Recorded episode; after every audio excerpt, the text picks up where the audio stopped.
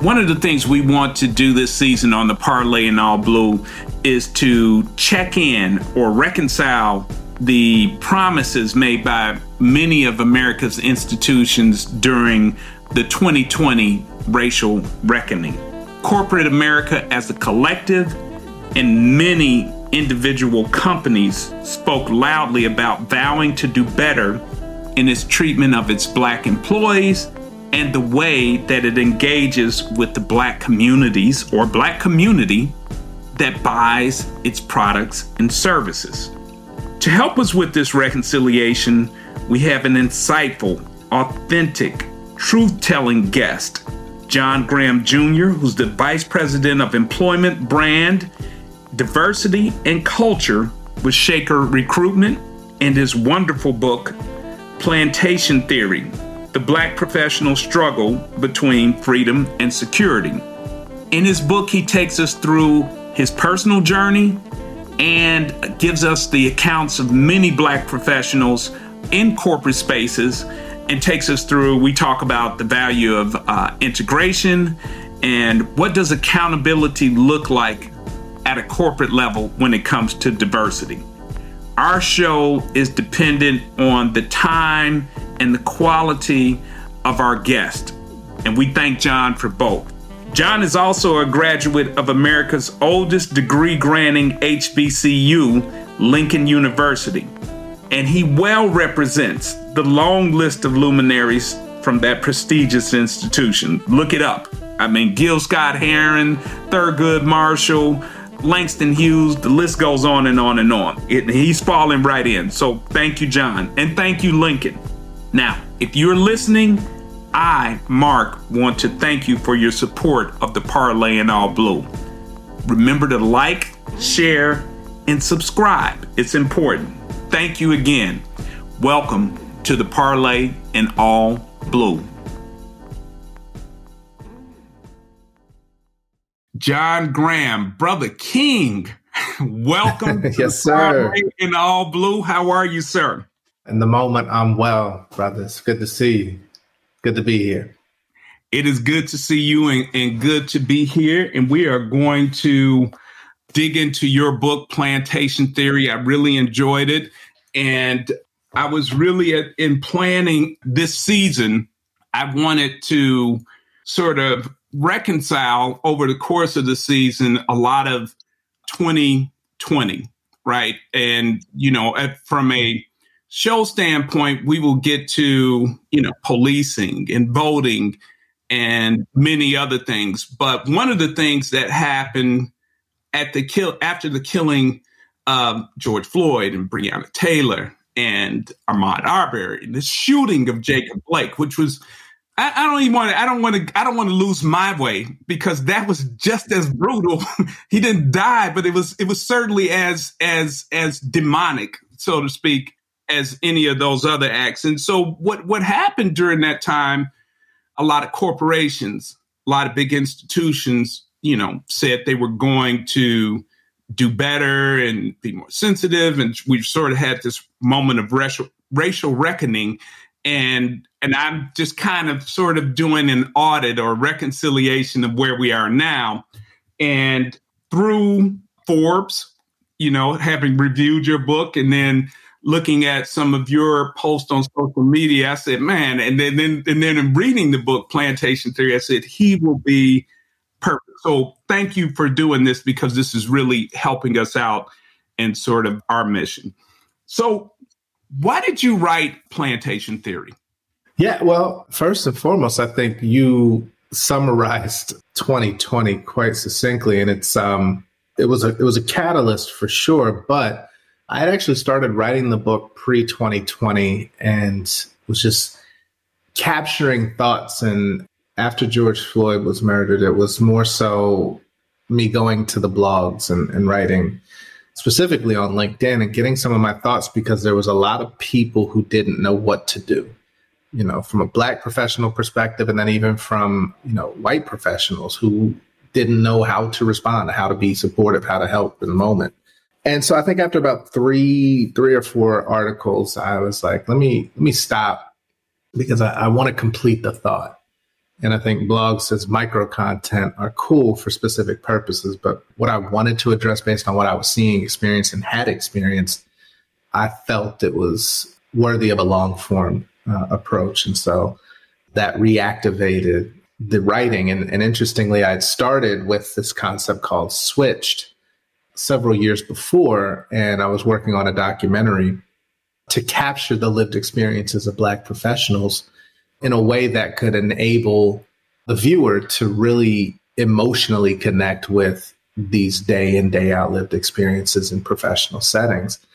And the outline for Switched as a documentary actually became the chapter outline for plantation theory and then it evolved. And so it's, you know, my background in history and, and African studies really connecting the dots between the foundational points of why we experience what we do today and uh, making that clear as to the connection between our modern lived experience, uh, I think was vastly important. So, why the the the title plantation theory for the book? Yeah, so plantation theory is a concept that, if you look at the underpinnings of the construct that we are in as Black Americans, what you find is that in a corporate structure, the model really hasn't changed much. And so what I what I proposed or what I posited was that everything from the hierarchical structure and the way work gets done to who the predominant labor force is, up to a certain level uh, in the hierarchy is still very much modeled after plantation style hi- hierarchies and environments. Now, while the physical conditions are vastly different or improved per se, psychologically, what you find is that Black professionals still deal with a lot of the same struggles, even so much as to see those that look like us elevated to certain positions, but carrying out the same behaviors as uh, historical overseer functions. So, yeah, plantation theory again really just addresses uh, that time period post emancipation all the way through to modern day. Yeah. So, I will tell you that um, as an adult, and when I would hear, you know, this is like a plantation or this is very much a thing, I think I, I, connected to it, but I wasn't quite sure as to how, because when you think of a plantation, you certainly, uh, and, and that certainly could make the leap between something being agricultural and, and now sort of industrial, digital, what have you. But the idea, you know, unpaid labor and what have you. So I'd always get stuck. But there are a couple of um, either books or readings that that came across for me. One and a half that's never been told, and it's written by uh, Dr. Baptist. It talks about how the American economy is really built off of the the plantation. It's things that we know, right? We know anecdotally or what have you, but he really sort of lays it out. And, and, you know, for anybody who hasn't read that, that will be certainly a good, good start to it. But also there's a book that we had reviewed here. Was, uh, was the the title was the the deepest south of all, and talking about Natchez, mm. Mississippi, and um, mm-hmm. you know, sort of it's carrying on sort of the white elites in Natchez still carrying on a lot of sort of Confederate rituals and and reminiscing back to the Civil War, what have you. But in that book, there's a story about a genuine African prince who was captured from the area that we now know is in that area of Mali and came and he ran the plantation. He was he was a very literate man. If you understand anything about West African sort of education and and Islamic education, he came and then he was a literate man. He spoke six languages and he did the books. He organized labor or what have you. And so the idea is of what you're saying of even when people rise, it, it's it's not a a big leap to that end, you talk about black professionals navigating the corporate environment, and I am tickled right out the out the gate of your daughter asking a very pointed question to you and your wife about code switching. I don't think she called it that, but she yeah. asked about code switching. Can you tell tell us about? Yeah.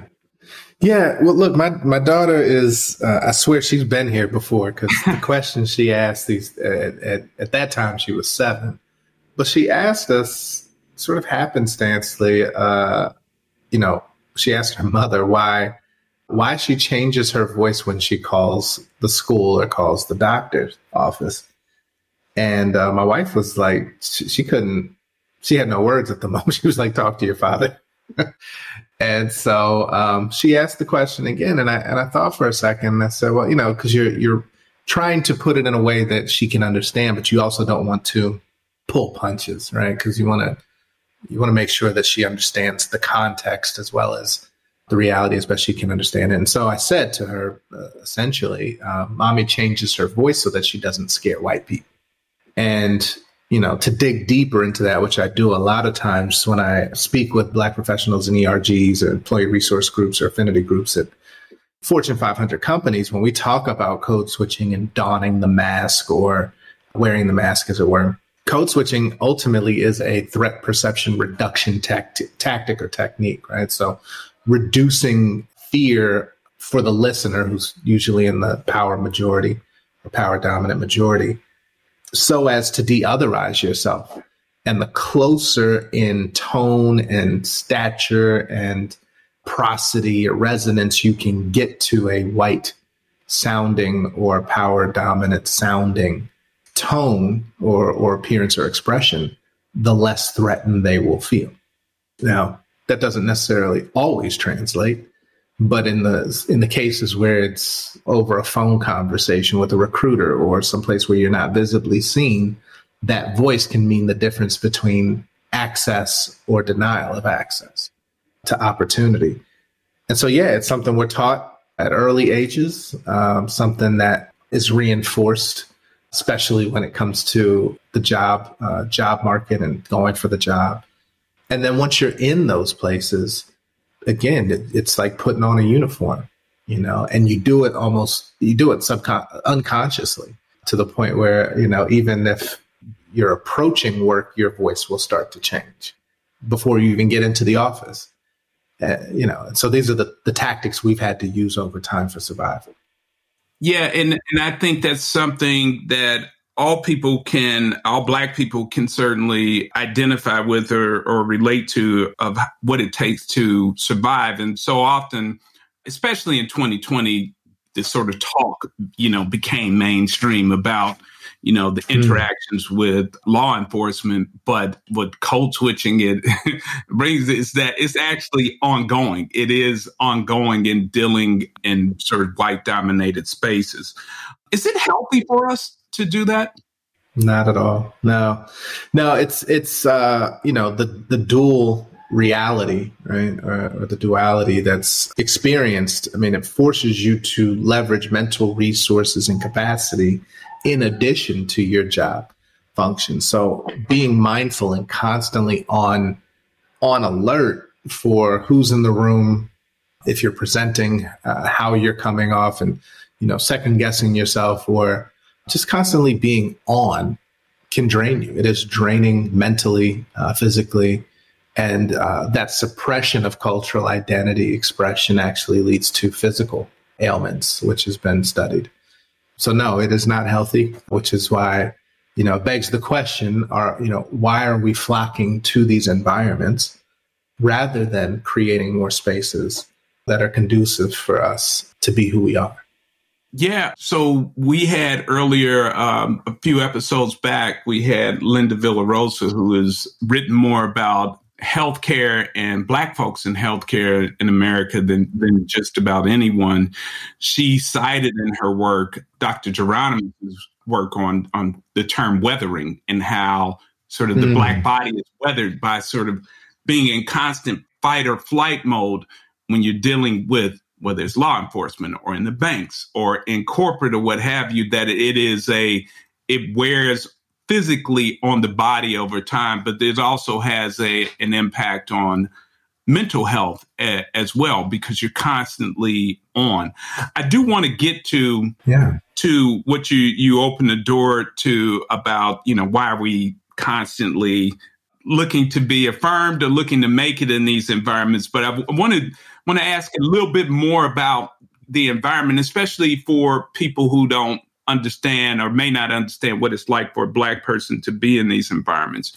You you mentioned and I and I thought it was really good in your book. You made a parallel between the black codes and people gathering sort, sort of after reconstruction and just you know having two or three people and this is in a lot of cases literally written in against the law it's illegal for black people to gather like that how does that play out in right. uh, corporate environments well interestingly uh, and i experienced it at a, at a conference recently is two weeks ago that essentially the black code was, and it was a vagrancy law, but they uh, essentially stated that any blacks gathered two or more in public space uh, would be considered vagrant. Essentially, you don't have a job, therefore you're loitering, therefore breaking the law.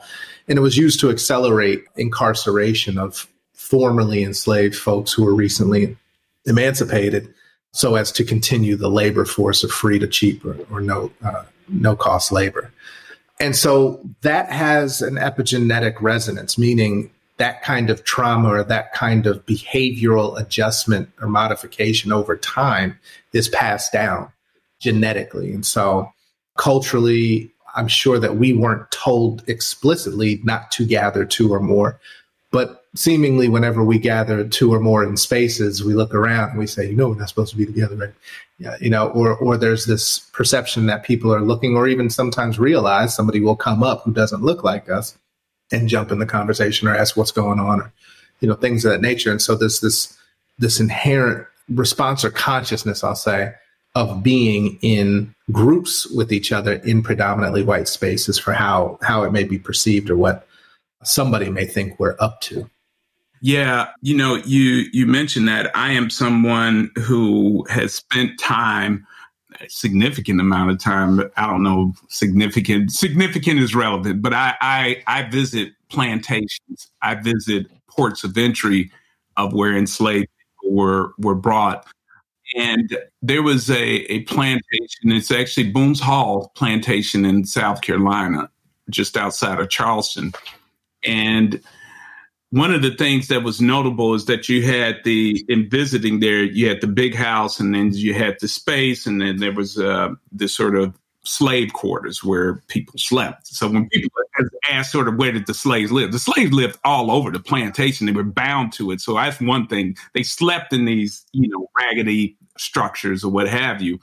But in between there there was the church which was a, a gathering place. And the guide pointed out how the view between the big house and the church was like going down and it was unobstructed by trees, flowers, plants, or anything. So, this idea of being watched is built into the physical structure sometime. And I'm often struck by when I visit corporations or just see different things that, that in a lot of the ERGs, black ERGs, there's an executive who is typically white. And I always feel like, man, this it's this is a black space, but it's, it's like being watched even then. Oh yeah, oh yeah. It, it, it's it's interesting you say that because even if you look at how offices are designed, where do executives typically sit in an office if they're not on a floor into themselves? But if they are amongst people who are varying uh, seniority levels, the executives are usually placed on the perimeter and those who are lower in, in level are in the middle. So it's almost like a bullpen, right? Right, and right. You can see, and again, not by accident, even, uh, you know, it's just the the parallels are, uh, and the way that it's been incorporated almost uh, to the point where you don't even question it. It's normalized. It's still baked very much so into the structure. Yeah, you know, you you you you eloquently I think, or certainly you brought it very much in a way that I, I hadn't thought about of, of that sort of duality in living in and Du Bois talks about, you know, sort of that duality, the double consciousness, the yeah. double consciousness, calling in black, calling in mm-hmm. black. You talk about that in your book. Yeah. What is calling in black in the in the way that you framed it? Yeah. So when you think about the traumatic experience of watching uh, an Ahmaud Arbery video before it really catches headlines and waves, or if you're seeing Jacob Blake being shot seven times at close range in the back, or you're witnessing for nine minutes George Floyd's life being taken out. Those have a psychological and emotional impact on the viewer. Right? If you are empathetic to the human condition, to see that, and most of us roll over in the morning and we scroll and we catch up on headlines and so forth. So this could be, for a lot of folks, the first thing you see in the morning or the last thing you saw before you went to bed. Now, imagine that happens on a Tuesday and you have to go to work. Yeah. And you have just experienced this traumatic visual of life being taken brutally. And you walk into an environment pre pandemic, but in, you know, post pandemic scenarios, you're on screen with people who have no clue. It's not on their radar yet. It hasn't made national headlines per se and they're conducting business as usual, uh, talking about how the weekend went, or did you see the game, or all of these things that are so disconnected from that very real and visceral tragedy you just experienced. And so that requirement to suppress those feelings in the midst of performing at ex- levels of excellence, even in the midst of your own pain, I've suggested that is too far gone and a, and a burden that we should not carry. And so, in honor and respect to our own mental health and our emotional stability, to call in or call out of work. And so, when these traumatic racial injustice events occur and we are witness to those, I suggest that you don't go into work. Yeah. Right. And take that day off. And I've actually pushed for companies and consulted companies to consider adding those kinds of codes for absence uh, specific to these events because they happen so frequently. Do do those companies get it? Oh, they understand it. The execution of it's a bit a bit interesting. no, no. hey, listen. Well, certainly, I want to applaud yeah. you for for bringing it up. I will talk about just just briefly an experience for me of one of many, but there was a pool party. I call it the McKinney, Texas sort of pool party incident, and where the black girl was cops came in and they were they drawing guns and these were all teenagers and preteens and what have you. And it was this very disturbing scene for me. It was very disturbing. And uh, because the girl who was grabbed by her hair by a grown man, a 14 or 15 year old girl at that time, is slammed to the ground, and these kids having guns drawn on them. So I remember waking up to that on a Sunday morning, and I and by waking up, my text messages were overflowing. My social media, people DM, and, and and so I saw this, and I carried that into work, and I carried that into actually a high level meeting or president, and I'm and I'm walking in and thinking that Furious. wow, we, you know, how are we going to have this meeting that and nobody else there even thought about it. It it bothered the shit out of me the entire mm-hmm. day because one, it was very heavy because I could relate to the parents, I could relate to the children, and it was awful, but it was just business as usual. That was 2014, 2015. I can't remember the year, but it's it's been a while. So yeah. I'm glad you brought that up that these things don't go away for black people and they haven't stopped since George Floyd, right? They haven't stopped at all. I mean, like you said, months later, Jacob Blake, it, the, the, the same thing there on camera. So right. you work or, or do work in DEI. Is DEI an industry? Is it a is it a concept? Is it what what is DEI? Yes, to all of the above. it, it has become an industry. Um, yeah. I mean, to the tune of over uh, t- uh, $10 billion a year industry. And conceptually, right, it, it, it's one of those anomalies. And, I say it's DEI as an anomaly because if you look at history, when you think about the most privileged, status, or powerful class in any civilization in history, those people have never willingly relinquished that power, privilege, or status right? Unless it unless it was taken by force. So there is no historical reference for a privileged, powerful, a status class giving up those things willingly. Like, let's start there. So DEI unto itself is asking the most privileged, powerful, and status people in corporate environments to cede some of that so that you can have an equitable or inclusive environment. But the construct wasn't designed for that in, in mind, right? It was not designed with humanity in mind. Let's let's be very clear. The colonial construct was specific and very um, calculated and cold. A disconnect from humanity was required in order to achieve the ends financially that they were seeking to achieve. Right, highest productivity and profitability output from or outcomes from low cost to no cost labor overhead. That is still the model today. So here we are in DEI trying to get people who are educated from highly pedigreed schools and institutions and even grew up in environments that reinforce this notion to now add humanity into this construct of, you know, corporate capitalism or global capitalism. And so it's it's anomalous, right? It's it's having to work backwards from people's disconnect from the human impact of their decisions and now starting to interrupt the automaticity of bias and prejudice or racism in certain cases, gender, genderism, and, and all of the other isms in a very slow and incremental way. Yeah, yeah. So just to, I want to ask a little bit more about that. I want to throw into to that whole idea of so we get to we tell a story of you know rugged individualism and we talk about the systems and how it's so you know perfect in terms of capitalism. And if we look to just throw out capitalism for a minute just talk about trade. Black people indian people irish people people all over the world have, have traded and there's always been merchants. So that's that, that's not yep. that's not a new thing.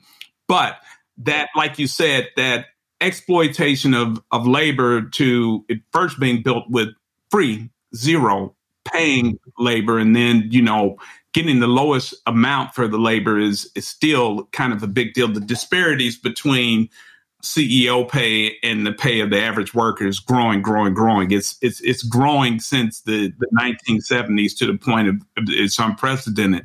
But also along right. with that is and this will be another time for my listeners, a different show. The environment. It's also been the the resources. So a lot of times when I hear of companies say they're gonna, you know, they care about the environment, I believe, you know, in their hearts they care about it, but it's not going to.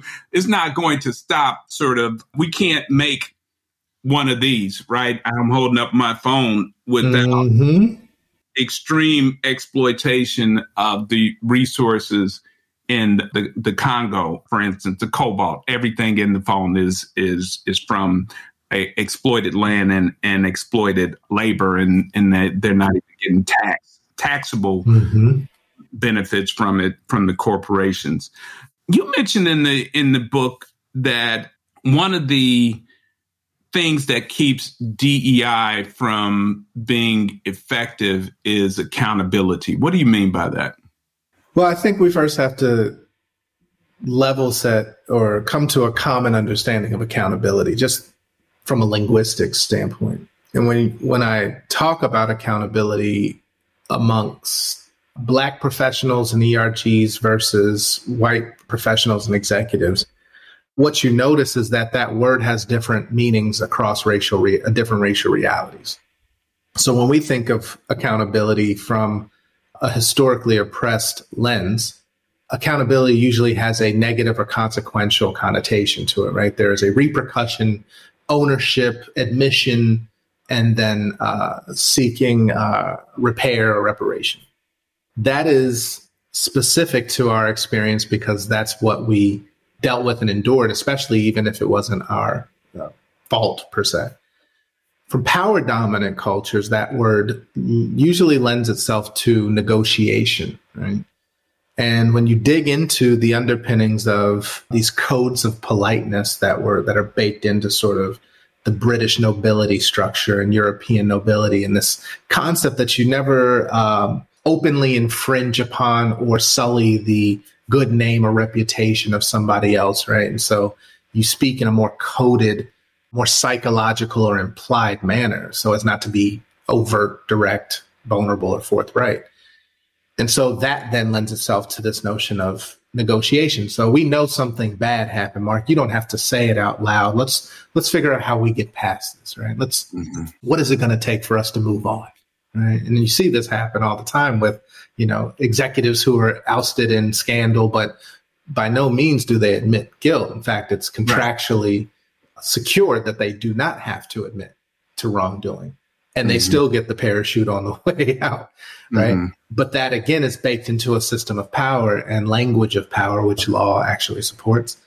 And so accountability then becomes this difference of uh, enforcement and acknowledgement of a clear and present wrongdoing, but how it gets repaired differs between your, your your status within an organization. So when I ask executives, you know, what does accountability look like? White executives specifically, it usually comes down to like measurement, right? Or metrics. Well, you can't you can't change what you don't measure or what what what measure what gets measured gets done and things like that, right? But but okay, that's just a measurement. We can tell you quantitatively what happened, when it happened, where it happened, but you know, the why it happened is fuzzy. And then even if you really deduce through your insights and data collection why it happened, you are still then questioned on what are you going to do about it? And that's where we run into the brick wall in DEI. We have no shortage of data. We've got more data than any any period of, of history. Mm-hmm. But that question of what are you going to do about it in terms of very real real terms, if I have a microaggressive manager who is consistently demeaning in meetings, you know, openly dismissive, denying me access to projects or high visibility or high profile projects, which could elevate my career. And I report that to HR through employee relations processes. What is the process number one, is it clear? And then number two, what is the repercussion for this person's behaviors? Well, nine times out of 10, it's, well, we had a conversation with them or we've recommended sensitivity training or, you know, some sort of education because they didn't know what they were doing. Mm-hmm. And then you on the receiving end are left on whole, right? And so accountability to this day has not achieved a repercussive or reparative restorative outcome. It's still very much in the data driven or compliance based uh, sense of the word. Yeah. So here, here's what I here's what I would want to ask as a sort of follow up. Yeah. What what gets measured is what gets done. So if we said that, you know, I'm making up a corporation and let's say it's we sell toothpicks and I wanted to penetrate the southeastern United States and grow sales by 15%. If I had 11% and there was no sort of macroeconomic thing like some tornado hit the that part of it and we just couldn't do it, I'd either be gone or close to gone. Certainly the next time if I did if I did 11% again, I'd be gone. That's right. Are there those types of consequences for not meeting diversity goals? No, no, and I think the the scenario you laid out is very specific to revenue generation. DEI is a cost to any company, right? It is it is not a revenue generator. Regardless of what business cases will tell you and and, and you know the reports by McKinsey that diverse and inclusive leadership teams or companies with those diverse and inclusive leadership teams outperform their competitors by you know 30% so forth what they don't tell you is that was correlative, not causal, right? So they just happened to have more diverse. It wasn't they specifically did, and that was the outcome intended. So no, if it doesn't generate revenue, then you are a cost to the business. In which case, they will evaluate very clearly, uh, very differently, the consequences for that. Well, so let me ask you this because I can go into any of the big box retailers and depending on, you know, what part of the country I'm in, like if I am in on the south side of Chicago or I'm here in Atlanta or what have you, I can find an aisle with some black hair care products. So what I'm saying is, is they they have done enough data and they're accountable. They can find me to buy their stuff. Why can't they find me to promote and share in sort of the profit? And and and and, uh, and let's be clear about this: is that we'll get into this in, in, just a second because you you open the door. Why keep getting into why do we why do we why are we even talking about this? Why are we worried about these environments and not creating our own? It's a very, very valid question. It is the question. But I will also counter with if my dollars are good, then my talent and what have you should be rewarded. If I'm 60% of the labor in the NFL, I can't even coach or general manager or anything so companies are quite able to know my purchasing habits mm-hmm. Sure. and treat me and find me as a consumer but not as a partner. And and and let's take it to the other end. Um, have you seen corporations or do a lot in terms of increasing their spend with black owned businesses? Sure. Absolutely. Look i mean in a post George Floyd world, you've seen companies make significant contributions, donations, and allocations to Black organizations, increase supplier diversity programs, and uh, employ Black vendors, make contributions to Black HBCUs, elevated Black talent into executive positions, board positions in some cases. But even with all of that, a question that I ask and that I lead with with Black uh, professionals is with that as a backdrop and all of these activities and initiatives done, have you seen a material improvement to your daily lived experiences within these companies? The answer 9.999 times out of 10 is no. So those activities, while great on paper and can help some individuals, is not a collective measure, right? It does not benefit a entire group. And especially when that becomes a PR play, right? To elevate the the uh, image and the perception of the brand in consumer markets, well, then it becomes a perverse incentive, right? I'm going to do these things so that I can extract more dollars, or I'm going to do these things so that I can extract more talent but you're not paying at equal levels. And one one of the expressions of this that I do in a, in a talk is I'll have uh, some of the the diversity statements from corporate websites, very well known companies. I'll put the diversity statement up first, and it usually waxes poetic poetic about the commitment to diversity and creating inclusive environments, so forth, so forth. And then I'll put up the leadership team for that organization and the statement versus the imagery of the leadership team are it's it's a it's a Grand Canyon esque gap yeah. between reality and the statements.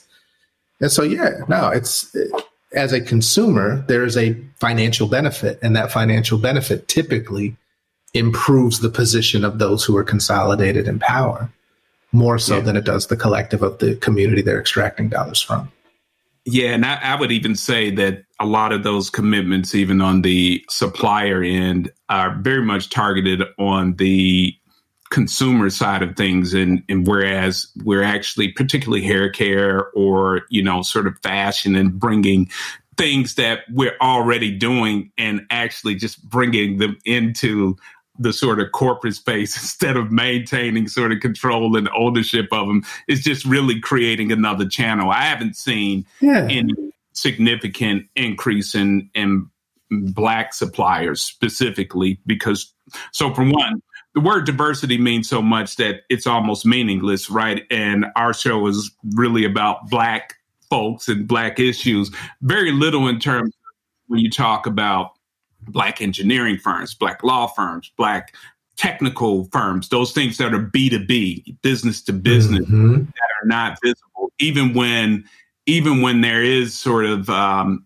increase in sort of business partnerships, it's on the consumer and visible facing side where it, be, it feels more performative than actually transformative. Well, to that point, if I may, we've seen an increase, uh, you know, thousand percent or thousandfold increase in representation in consumer good commercials or movies or right And and you would think that change is happening. Right. But one of the first instances I saw in early 2020 was in the uh, BET Awards commercial. It was after George Floyd uh, was killed. And it was a, I think it was like a, a, a Pepsi or a Coke commercial. I can't, I think it was Pepsi. And there was, I mean, it was all black everything, everywhere yeah. you looked in the commercial. Yeah. And then holding up a can of what arguably is uh, one of the highest killers of our in our community around diabetes and, and, and poor health, right? Yep. And so I'm like, even with an increase in rep- representation to sell you a product that's killing you, right, isn't beneficial to us. So therefore, representation does not equate to inclusion, nor does it equate to equity, you know, or or uh, justice. So yeah.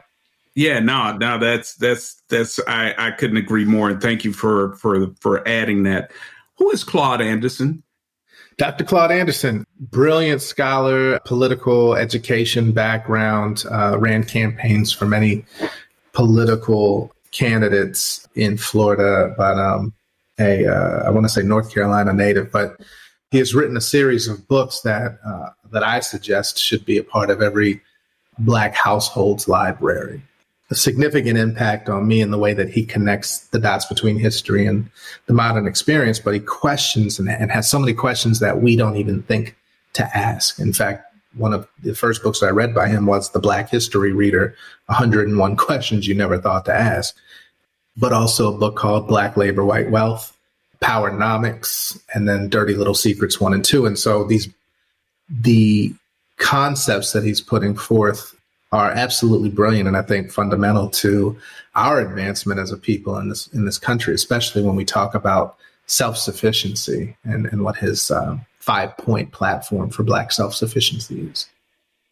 Would me becoming CEO of pick, you know, Fortune major, Fortune 10, Fortune 5 company, mm-hmm. would that increase or help with Black self sufficiency? No, not even close. Would a hundred of me's help in black self sufficiency? It would not. It would not. And it's not no. me, but I mean, you know what I'm saying. Like the hundred okay. of yous would be yeah, would be right. would be a phenomenal achievement. Me, However, I would, I would be balling me. I mean, you'd be killing the game. I'd be, killing, be killing the game, right? But would it help us? No, no, and and I think that's a, a, a very valuable point to, to be made that the success of one does not matriculate to a communal benefit. And that is really where we have seen, you know, if you go back to integration in, in you know, 1965 and 66, what you saw was sort of the, uh, what I say, like the, the, the store doors open at uh, Black Friday, back when we had to go shop in person and everybody's waiting to get in and go and bum rush the store the floodgates opened, which led people right out of black communities into access in white, uh, predominantly white environments. And so that communal obligation and connectivity and resourcefulness and reliance upon each other disappeared almost overnight, right? Because now we had access. And so when they let a few through, knowing that it would break up community, well, now you can give economic access or economic empowerment to a few rather than the many and actually make them competitive. So when I hear people say, well, we need more black businesses and we need more economic development, da da da, well, none of that works unless you have a communal foundation first, right? Obligations, beliefs, ideals, worldviews, and accountability measures to each other that would then obligate us to actually spend our money together first then we could build economic, sustainable, uh, and, and, vertically integrated businesses to support our needs. Uh, and then there's a whole host of things we can do with economics and community as a base. Yeah. You know, one of the the things that I, I think also is that there's some sort of perception of, of progress when, you know, people are elevated in in those spaces in corporate spaces. And white traditionally white institutional spaces, there's this elevation and that's progress.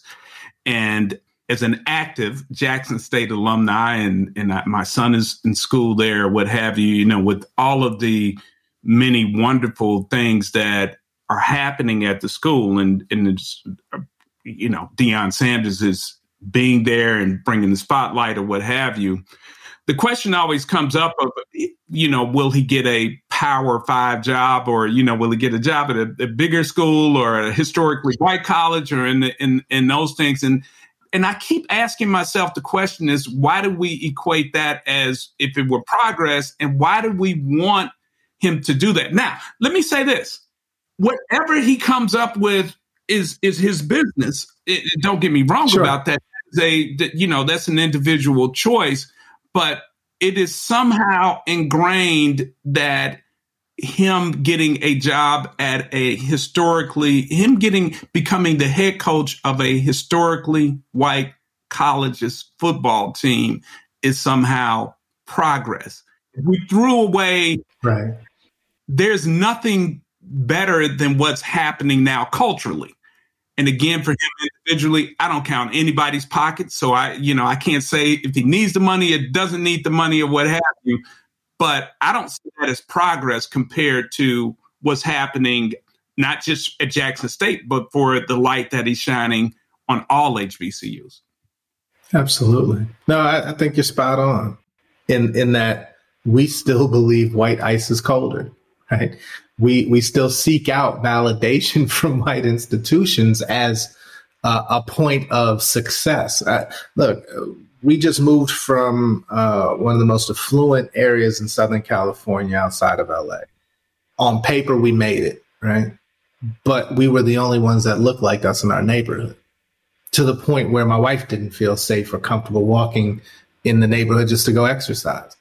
Right. And so if that is the the price of success to feel isolated, to be otherized in your own neighborhood or you're profiled in your own driveway, then really what are we striving for? And again, it comes back to this void that's been artificially implanted psychologically, emotionally, and even genetically over time that we that the measure of the standard of success is always going to be white.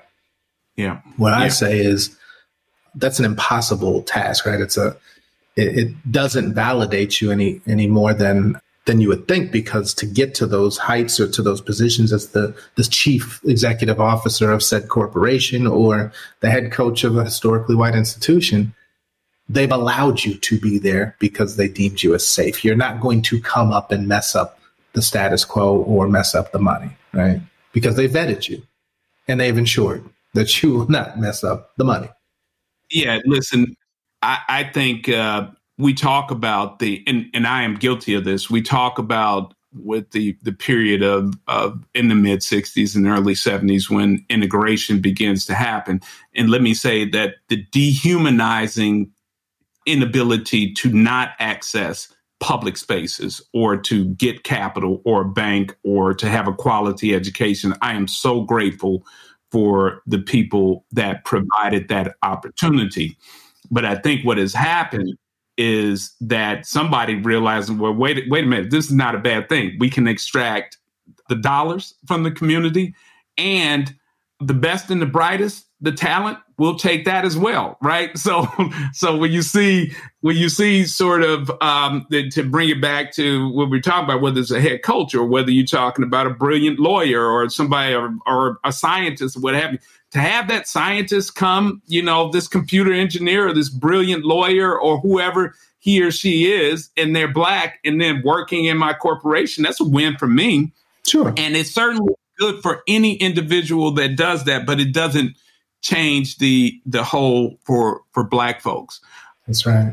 Lincoln University. Yes, sir. Tell me about Lincoln University. Yeah, the oldest degree granting HBCU in the country, uh, founded in 1854 in uh, what's uh, Oxford, Pennsylvania, Lincoln University, PA now. But um, yeah, a lot of history for sure, especially as you think about black folks being educated even pre emancipation. And so, um, you know, as the uh, the Ashmun Institute, uh, as it was formerly called pre emancipation, educated the brightest minds from around the country. But, you know, you have graduates like Kwame Nkrumah, you know, Langston Hughes, Gil Scott Heron, plenty to name. So there's there's certainly hallowed grounds there.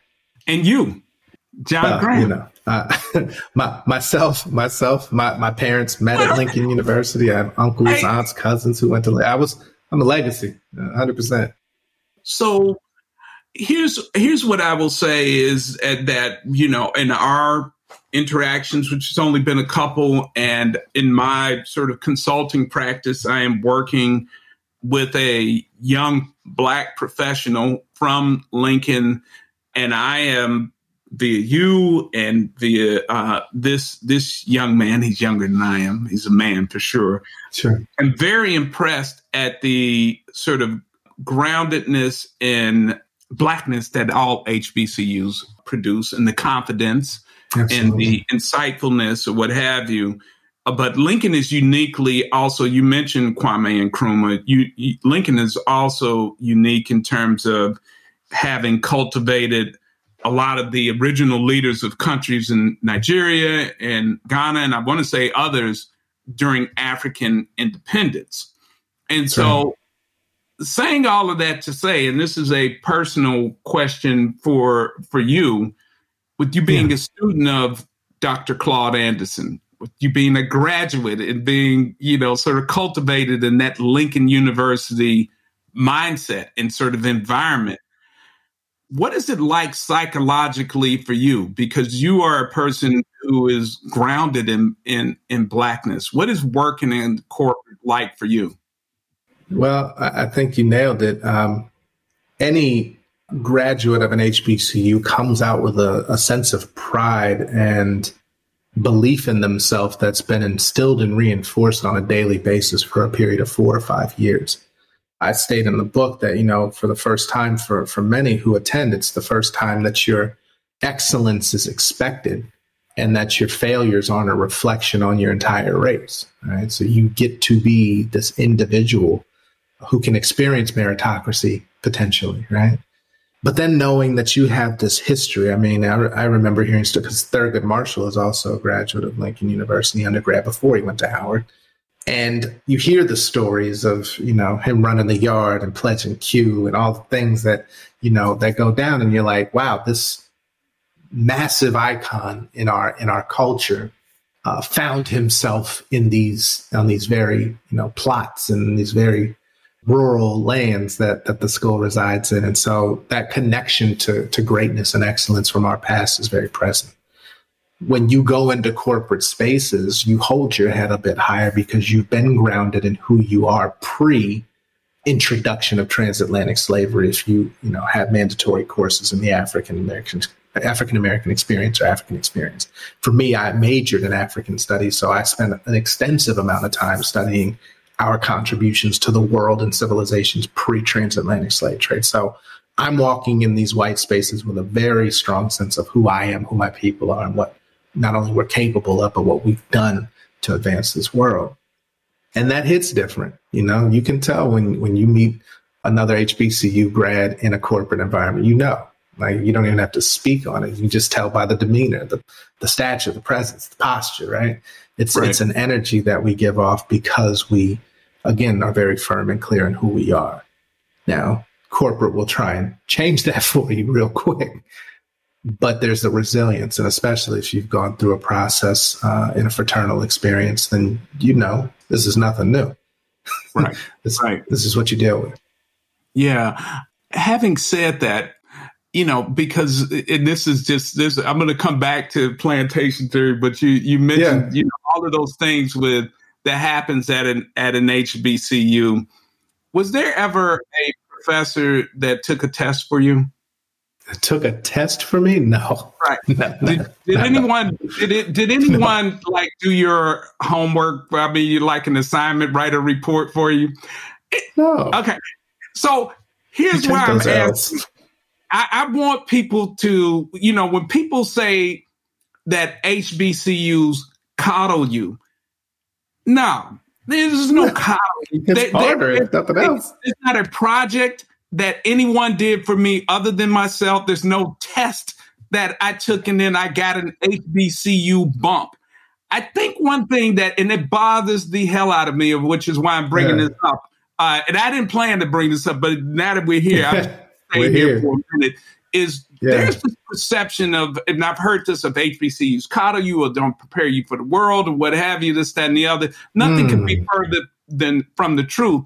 And I think what it is, I've thought about this a lot, is that for Black people, especially in all of the stuff that we're talking about of watching your parents have to go to the bank and then code switch or you know go to the hospital uh, and you know be dressed a certain way just to go to the doctor and, and the changing behaviors to not lose your life in law enforcement experience. We are so accustomed to and conditioned to having to other ourselves to play down in so many spaces that what's mistaken is is that we are we are not often the benefactors of institutional love. And so what happens at Lincoln and at Howard and at Hampton and at FAMU and at Talladega and at Rust and I could go on and on. Let me Alabama A&M for my mother and my, my father and my sister. I don't want to get hemmed up. Is that we get institutional love and and somehow, even black folks think it's odd to get that, and then it's mistaken for coddling and not mm. as just love mm. is can be raised you can be molded via love it doesn't always have to be this harsh sort of environment it is okay to receive love my brothers and sisters, and now the doors of the church are open. We're gonna get back to plantation theory, but hey, let, let me let me let me get back to this anyway. Having said that, in, in your opening, the the foreword to the book is from Dr. Joy DeGruy. Yes. First off, that's a, a uh, that that's outstanding. I, amen to to have her do that for you. Um, what is yeah. why did you want her to write the foreword and what is her work about and how does it inform sort of what you're trying to accomplish with plantation theory? Yeah, I'm extremely fortunate to have uh, had her uh, write the, the foreword for me, but even more fortunate to be able to call her a friend and a mentor whose work is so groundbreaking and necessary. For those that don't know, Dr. Joy DeGruy is the author of a book called Post Traumatic Slave Syndrome which is, you know, a clinical as well as historical perspective on the downstream effects of 400 years of chattel slavery. Right? Mm-hmm. The work that she does, I think, is so important because it can, and, and why I wanted to have her write the foreword was when we think about what we're dealing with today in, in corporate America as Black professionals, it is very interconnected to the programming and the uh, environmental traumas that we've dealt with for centuries uh, that we still engage in today, but now uh, not by force per se, but more so uh, willingly subjecting ourselves for this notion of socioeconomic stability or increase and uh, and validation and success. So you know, as a it, as I think through her work and and she's brilliant glad, I'm grateful for people like her. I think it underscores even what I was saying then. I never, I hadn't thought about this until now. Is that that sort of 400 years because it. So we go from the period of bondage of where you're having to downplay, and then you go into this intense period of Jim Crow and sort of the black codes of where literally so I, and, I, and I don't like bringing up these names because it, it's, it's it's it's it's trauma in and of itself but you take an Emmett Till of just literally being human, just existing could get you lynched. And so people are accustomed to being treated harshly and not being loved in these spaces. And then you opened with code switching and sort of back to each other, right? Is that we we definitely need to be if there's anything that I could say that I got from from your book, and I would urge everybody to get the book Plantation Theory, is that we could certainly love on each other uh, a little more and support each other and be courageous enough to to to tell our stories. How's your book been received by two groups, by Black professionals and then from white corporate leaders? Well, the first group I will say has been the reason for success Um, mm-hmm. I have done no paid marketing for this book at all. And um, through my speaking engagements and fireside chats and Black ERGs to, um, you know, bulk book orders for entire teams. I mean, this book is sold well beyond any idea of success that I would uh, have ever envisioned. And so, what I hear consistently is that this book has spoken their life in ways that they never felt safe enough to speak out. Um, it's given voice to you know many people who felt voiceless in these environments, but then it has also been a uh, a critical read for uh, the children, right? Those in high school matriculating to college and college matriculating into corporate, for them to be able to put this in front of them and give them sort of a guide as to what they're going to face should they choose to go this route. And if you do, then here's what to look out for. And here's another way that you can re- uh, position your relationship with these environments. From a white professional perspective, it's given a lot of insight and perspective into experiences that they have no clue uh, go on, right? And so as not to give, you know, our sauce away, as it were, but more so to inform them who are being tapped to lead organizations on how to do so through a more humane lens, to understand the history of the institutions and the construct of the structures of these institutions so that they can be aware of not replicating that in their uh, stewardship of these uh, these companies. And then it leads to a space of being able to ask questions that they've never been able to ask comfortably because I've given them more of an educational foundation than they've had before in these matters. So now it can be, you know, what, what I, what I suggest is they've experienced education rather than implication. And so now they are, you know, able to grow in a, uh, you know, I create sort of a consequence free environment for them to really understand. And so it's been tremendous. I mean, the book has been made mandatory reading by executive leadership teams. My goal is to get this into curriculum at HBCUs because we're to your earlier points where I think our alma maters and HBCUs alike could do better to prepare students coming out of these environments of love and richness and historical confidence is to be more aware of the psychological engagements and interactions that you will deal with when in predominantly white environments. Yeah, yeah, and that's a that's a good point. I will tell you that I had some success in corporate environments. And mm-hmm. when I go back to whether it be homecoming or to my home church or to any other place, and I would look at people or interact with people that I know were sharper or are sharper than I am, that are willing to put in whatever amount of work or high character people that have not done as as well. The one thing that I that, and I didn't have terminology for this at this point, but now it, it's the weathering, the psychological weathering, and the microaggressions. Uh, it is not. Most of those people have not experienced someone using a slur in a corporate environment.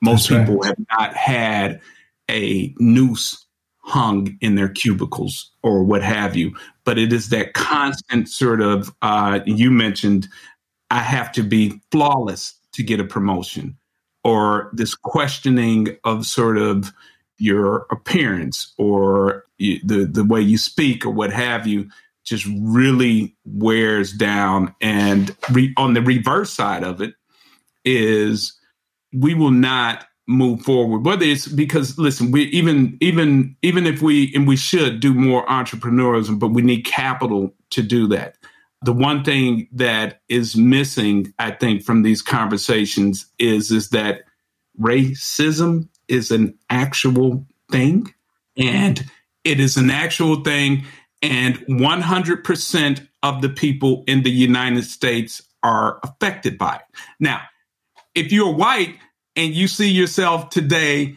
and you are going to, and you've been in 10 meetings today. Oh, I had a busy day. I had 10 meetings. Can you believe it? And let's say there were 100 people in those meetings and 95 of them were, were white. You've experienced racism. It's just in a way that it's not painful to you, but you're experiencing it because there's been a separation, meaning that you were on the other side. You didn't experience the suffering of it, right?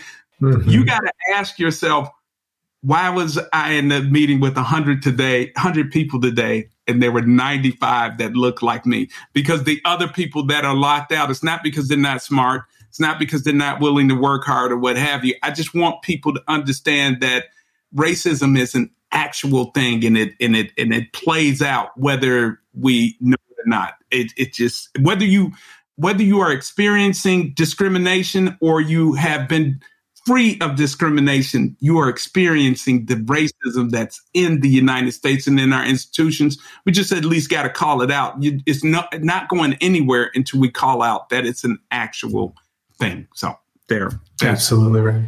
That's my two cents. So, John, what does it mean to be your authentic self? Well, it's there's a lot of conversation around authenticity, especially when it comes to how you show up in corporate spaces. And it's um I think it's a more nuanced conversation than just than than most would be led to believe. So for instance, how you show up in front of your family, uh, at home, you know, or your friends who you've known for years versus you know, a, a, a networking acquaintance you met at a conference. We have different facets of who we are, and those facets are relevant in certain spaces more so than others. So when that wave of bring your whole self to work and your, your authentic self and so forth in that context was was being promoted, I first and foremost had the question, well, how do you define authenticity? Right. Who's who's defining authenticity, and what is the cultural or normative standard of authentic in that context? And so now we start to peel back the layer, and you start to realize, well, I might not want to bring all of myself to work. right? It might not be necessary. And some people, you don't want to see all of themselves at work either. Right. So we have to be able to modulate. And it's a very uh, fine line of, you know, putting on airs or uh, you know wearing a facade versus you know being very clear in who you are uh, unwavering in your principles and values flexible and amenable to other people's views and beliefs who may be different. Uh, so i think it's a long-winded way of saying your authenticity is less about how you project yourself versus how you interact, engage with others in a in in full authenticity to be able to engage meaningfully, to exchange ideas uh, meaningfully, to be able to hear, understand, and be understood meaningfully. Yeah, yeah, I'm glad you said that, uh, and with the modulation because I think there's a certain naivete that people hear when they say I'm bringing my authentic self. I'm just going to be me. Is I, I always when I when I when people have asked me that question, I, I'm going to piggyback or underscore what you said about principles and values. I'm Mark Dawson. There are lines that I'm not going to cross. There are things that are meaningful to me, and I have a constitution of how I show up at work eh, or show up anywhere for that matter. Sure. But if I am a lawyer by training and barred lawyer in the state of Georgia, and or just I'm a barred lawyer, if I'm a person who's practicing law at a Wall Street bank, my dress language is going to be different. I'm Mark Dawson, my code is going to be the same. If I am a lawyer for Rockefeller, my dress, my language, my code of showing up is going to be there. Now, I will say this the standard of what I'm going to give to a Wall Street bank and to Rockefeller is going to be the same in terms of my integrity and how I want to, you know, help my clients succeed or whatever they're asking me to do. But it's that that whole thing of I think people have to to be wise in that. So I really appreciate your answer. Well, even even to add on to that, and I think it's a it's a very key point in that how you your attire, your uh, your wardrobe is it has to be appropriate for the context in which you are showing up, right? What you wear to the club isn't the same thing you're going to wear to church, right? right.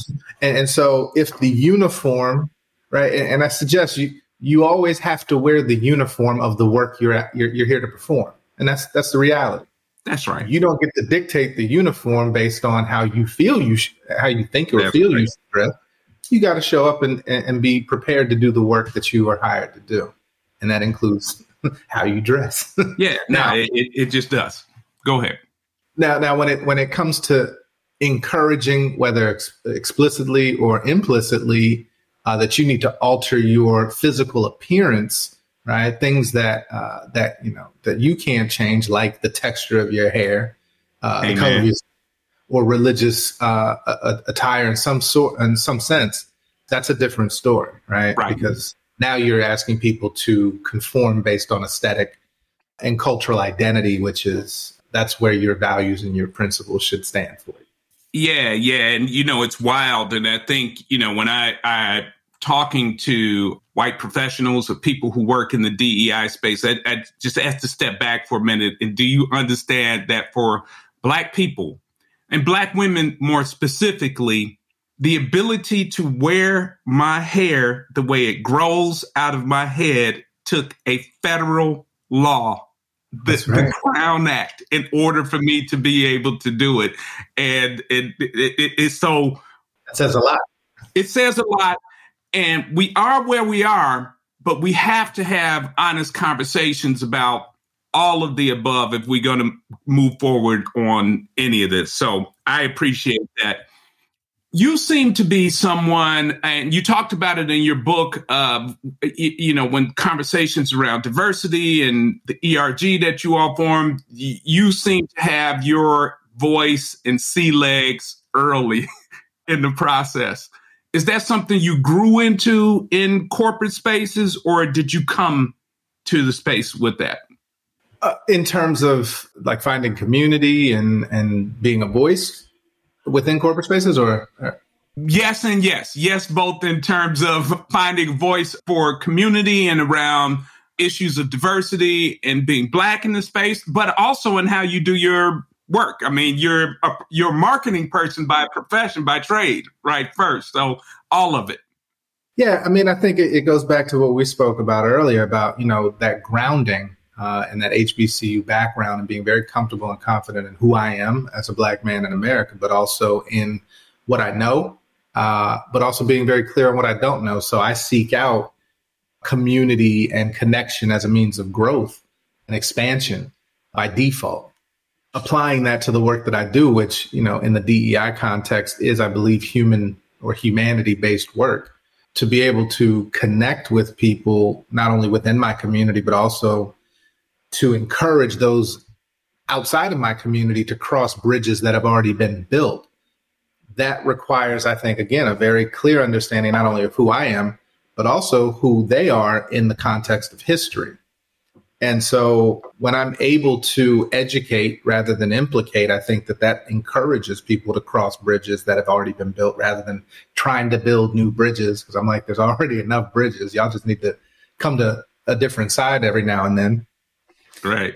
And then also, I think the the the ability to say what I say in a way that uh, is unwavering is is based on evidence. It's based on historical record. It's based on knowledge that has unfortunately not been disseminated equally or equitably throughout the education system. And so I don't say anything coming from a you know a, a, what's the word um, uh, a militant background, right? I'm, I'm suggesting that if if you did not concentrate on history as a means of education, then there's a deficiency and a gap, and we have to first bridge that gap so we can have a, an equal footing in the conversation and understanding and a commonality in language and and at least historical perspective to now be able to have discussions about what is happening and what do we want to do about it but we can't do that until you understand why it's happening mm-hmm.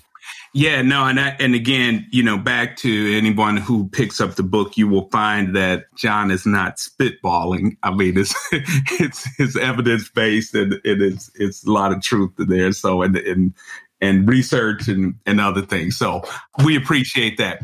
Listen, we appreciate all of the time that you've given us, and we are ready to round this thing out we ask everyone on the Parley and all blue, what does it mean to live well? You know, that question has been uh, rolling around in my head for, for quite some time. And I'll give you an answer that may seem like a non answer, but I'll, I'll, I'll bring us there. To live well is subjective, right? Because depending on where you're starting from, a little could go a long way. But if you have resources, if you have the means, if you have love, if you have security, if you have clarity and understanding of yourself and your history and and you have all of these means of support, then to live well could look very different. And so what I suggest is that we have to be very um, resolute in in the foundational elements. Health is living well, being conscious of what you take in, not only physically but also mentally, emotionally, and spiritually is living well keeping a door open for those who need access is living well. Being able to give knowledge or information to those who are seeking it and recognizing and being able to discern discern those who are actually seeking it versus those who are trying to use information for their own purposes or nefarious purposes, I should say. Yeah. Is living well. So there's a lot of definitions. For me, all of those things in in addition to again being able to provide be uh, a, an excellent husband, father, friend, and brother to those uh, son as well uh, to those in my um, in my immediate circle and the, to those abroad. That's a that's a great answer. You said it was a non non answer, but that's a that's a great answer, even for an alpha. Hey, you know, I had to throw that in. I mean. Hey, that, you know, I, hey, but you know, I, hey, listen, I, I got it though. But listen, I had to. I, I've waited all of this time, you know, but there we go. Look, we, we love all our children, man, and we are not we do. I, I, yeah. Oh, okay. I feel you now. I get you right. Touche, touche, touche. I hear you. I hear you. All right, all right. So, so let me ask you this: You've got a foot in uh, a foundational foot in the Bay Area and yes. in Philly. Yes. I want yes. you to. I want you to put on the ultimate musical concert. I need you to pick an opening act, a bridge or middle act, and the oh, headliner. It, it, you got you could go from the from the Bay and Philly, but you but you can't you can only give me three. But they have to be from the Bay and from Philly. Yeah, but you you can you you can you don't have to choose all Bay. You don't have to choose all Philly. You can mix and match. All right, all right, all right. Dead okay. or alive. That's he- oh, that's heavy. That's heavy. All right. Well, okay. So if I if I if I open, oh, this is tough. I'm gonna open with the Roots. Okay. First because their expansive catalog and and musicality and just brilliance in all things they do to get the crowd going. Okay. I'm going to bring Tupac in. Ah, who, okay, who, okay. Many do not, or those should know, uh, his Bay Area foundations. Uh, yes. Uh, Digital Underground, Richie Rich, and all, all of the big names from from the Bay. Um, and then to close, mm, now I went hip hop uh, intentionally there, but to close see, this is going to throw people for a loop. I, I might, I'm back and forth between Patti, uh huh, or somebody sound of Philadelphia. Like it's, man, this is a tough question. It, it, it really is. But that's, that's, how we do. Dirty question, man. Oh. Got the roots, and, and, and listen, you and, and you're right. So they've got all of the styles of music You've got Black Thought there with his own catalog, and then he can bring in G Rap, Big Daddy Kane, and then you know mm-hmm. Pac. I, I, got you. You got the Roots and then Pac. Who's gonna headline it? I'll bring in Patti. You're gonna bring in Patti. Okay. All right. And I think that generations that covers that covers genres and it covers history. So yeah, yeah. Uh, okay. So so listen, Eh, eh, there's nothing to mad at this to be mad about with this. Tony, Tony, Tony, they want to holler at you. Raphael Saadiq wants to holler at you. That's fair. Sly and the Family Stone wants to holler at you. Fair. Yeah, they Berkeley. Jilly from Philly. yeah, she wants to holler at you. I know. You know, and, and too short. Too short. It's like, man, you gonna pick Tupac over me? He was initially going to be, but then I said, mm, I also have to think about impact. Yes, yes, no doubt, no doubt, no doubt, like, no doubt.